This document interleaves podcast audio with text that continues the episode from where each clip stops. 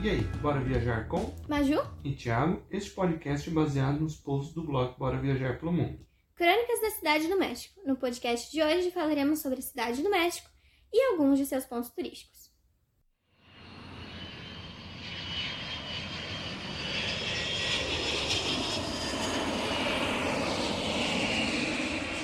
Como começa a história da cidade do México?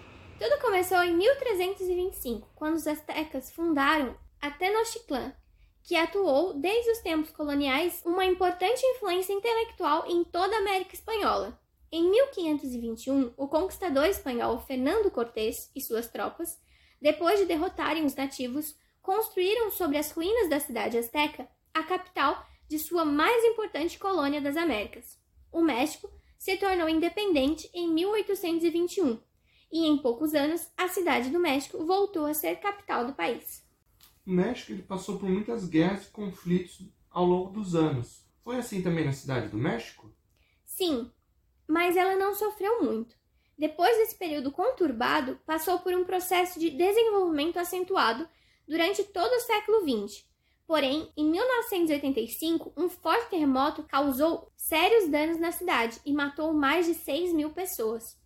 A cidade se recuperou e, no início do século XXI, foi considerada uma das metrópoles de crescimento mais rápida do mundo. Hoje, a cidade do México é um importante centro econômico, cultural e educacional do país, tendo como fonte de renda serviços bancários, indústria e o turismo. Vamos agora para o centro histórico. O centro histórico da cidade do México é o coração da cidade. No centro do centro histórico está a Plaza de la Constitución, popularmente chamada de El Zócalo. É a principal praça da cidade, a segunda maior praça do mundo e foi construída pelos conquistadores espanhóis no que era antes o centro político e econômico de Tenochtitlan. Conta agora sobre a principal catedral da cidade do México. A Catedral Metropolitana de la Asunción de la Santíssima Virgem Maria a los Cielos, ou seja, a Catedral Metropolitana da Assunção da Virgem Maria aos Céus, foi construída pelos espanhóis entre os séculos XVI e XIX e conta com mais de 400 anos de história. Em 1967, o interior da catedral foi destruído por causa de um incêndio e quando foi reconstruído, acharam obras de arte e afrescos esquecidos. Hoje ela sofre com seu solo, pois é repleta de lençóis freáticos, levando a ficar literalmente torta e correr o risco de desabamento. A Catedral Metropolitana da Cidade do México e a sua região, em 1987, foram tombados pela Unesco. Conta sobre outro ponto do centro histórico. É o Palácio Postal, também conhecido como Palácio de Correios de México é o edifício principal dos Correios, inaugurado em 1907 e um dos mais importantes do país. Ele abriga um dos três primeiros elevadores instalados na cidade do México. Conta pra gente onde fica o Palácio de Belas Artes e aproveita e conta a história dele. Ele fica na praça também ao lado do Palácio Postal. É um dos ícones da cidade do México. Ele foi construído durante as celebrações do centenário da independência do México e desde 1934 o palácio abriga um museu, no qual foi o primeiro espaço dedicado à arte no México, e conta com pinturas, esculturas, gravuras, fotografias e outras expressões artísticas. O Palácio de Belas Artes também é o principal teatro de ópera da cidade, no qual possui apresentações de orquestras, teatro e dança, como também a apresentação do Balé Folclórico do México, um evento tradicional. Vamos agora para a Torre Latino-Americana.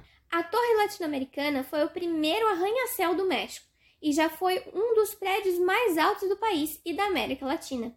Hoje, ele abriga um mirante de 360 graus, no qual é possível ver a imensidão da cidade do México. Além do mirante, você pode conhecer um museu que conta a história do prédio e da arquitetura da cidade. Conta sobre outro ponto de destaque na cidade do México. Outro ponto é a Avenida Passeio de la Reforma, seu nome é em homenagem às importantes alterações políticas que ocorreram na virada da década de 1850, que resultaram nas reformas políticas do presidente Benito Juárez. Ponto alto da avenida é o Monumento à la Independência, um monumento de 1910 que homenageia aqueles que lutaram contra o domínio espanhol. Conta agora sobre a Alameda Central. Ele fica entre a Avenida Passeio de la Reforma e o Centro Histórico. Ele é um parque público inaugurado em 1592 e é um dos parques mais antigos da América Central. Ele possui esculturas, fontes e jardins. O que, que tem no Bosque Chapultepec? Tem o Memorial de las Víctimas de la Violência del Estado, que foi inaugurado em 2013. É um projeto arquitetônico que materializa o não esquecimento e a memória em questões dolorosas e atuais da sociedade mexicana. Fala agora da Plaza Garibaldi. É uma praça conhecida mundialmente é ícone da cultura mexicana e até mesmo considerada um ponto folclórico. Ela é cercada de restaurantes típicos e você pode contratar um grupo de mariachis para cantar para você. Na cidade do México tem algum ponto relacionado a tequila, já que no México é conhecido por ter boas? Sim, é o Museu da Tequila e El Mezcal.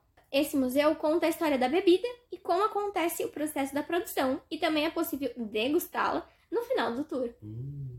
Lá tem algum lugar em homenagem a Santa Maria de Guadalupe? Tem a Basílica de Santa Maria de Guadalupe. É um dos maiores santuários católicos do mundo.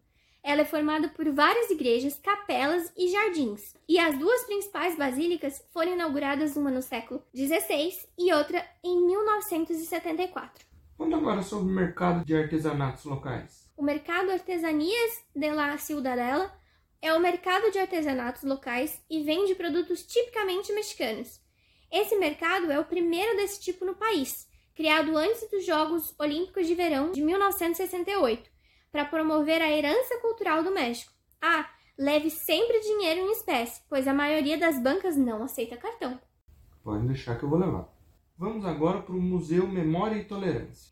Ele é um museu dedicado aos povos que sofreram com o genocídio e a violência em todo o mundo não só pelo Holocausto, mas o terror vivido pelo homem na Armênia, Uganda, Camboja, Guatemala e a ex-Iugoslávia. O museu resgata essas memórias trágicas para que elas não sejam esquecidas, e sim combatidas, para que o mundo se torne um lugar melhor. E sua missão é divulgar a importância da tolerância, da não violência, da memória e dos direitos humanos. E o símbolo nacional da cidade? é o monumento à La Revolución Mexicana. É uma das icônicas construções da cidade. O monumento seria parte do Palácio Legislativo, mas ganhou uma nova finalidade, sendo transformado em um símbolo nacional. Ele guarda os restos mortais de importantes personagens da Revolução Mexicana, que ocorreu no início do século XX. É na cidade do México que fica a Casa Azul, não é? Isso é o Museu da Frida Kahlo, também conhecida como La Casa Azul é um museu casa histórico e um museu de arte dedicado à artista mexicana.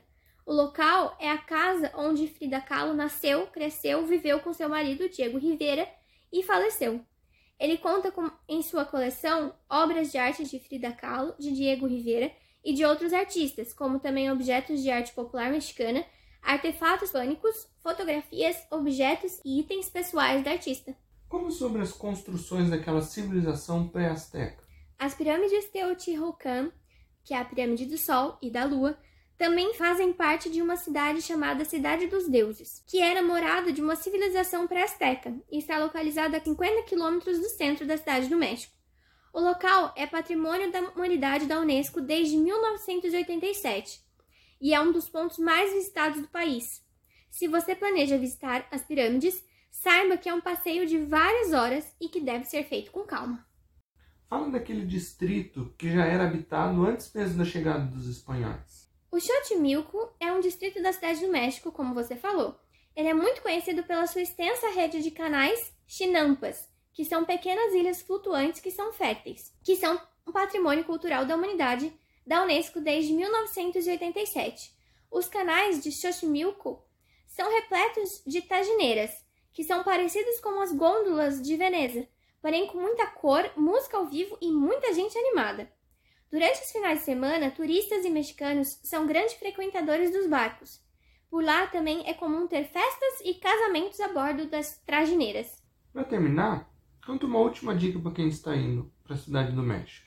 Não deixe de conferir o Dia de los Muertos, que ocorre no dia 2 de novembro, no qual é uma celebração de origem indígena que homenageia os falecidos e também não deixe de conferir a Lucha Libre mexicana, que está entre as maiores paixões mexicanas.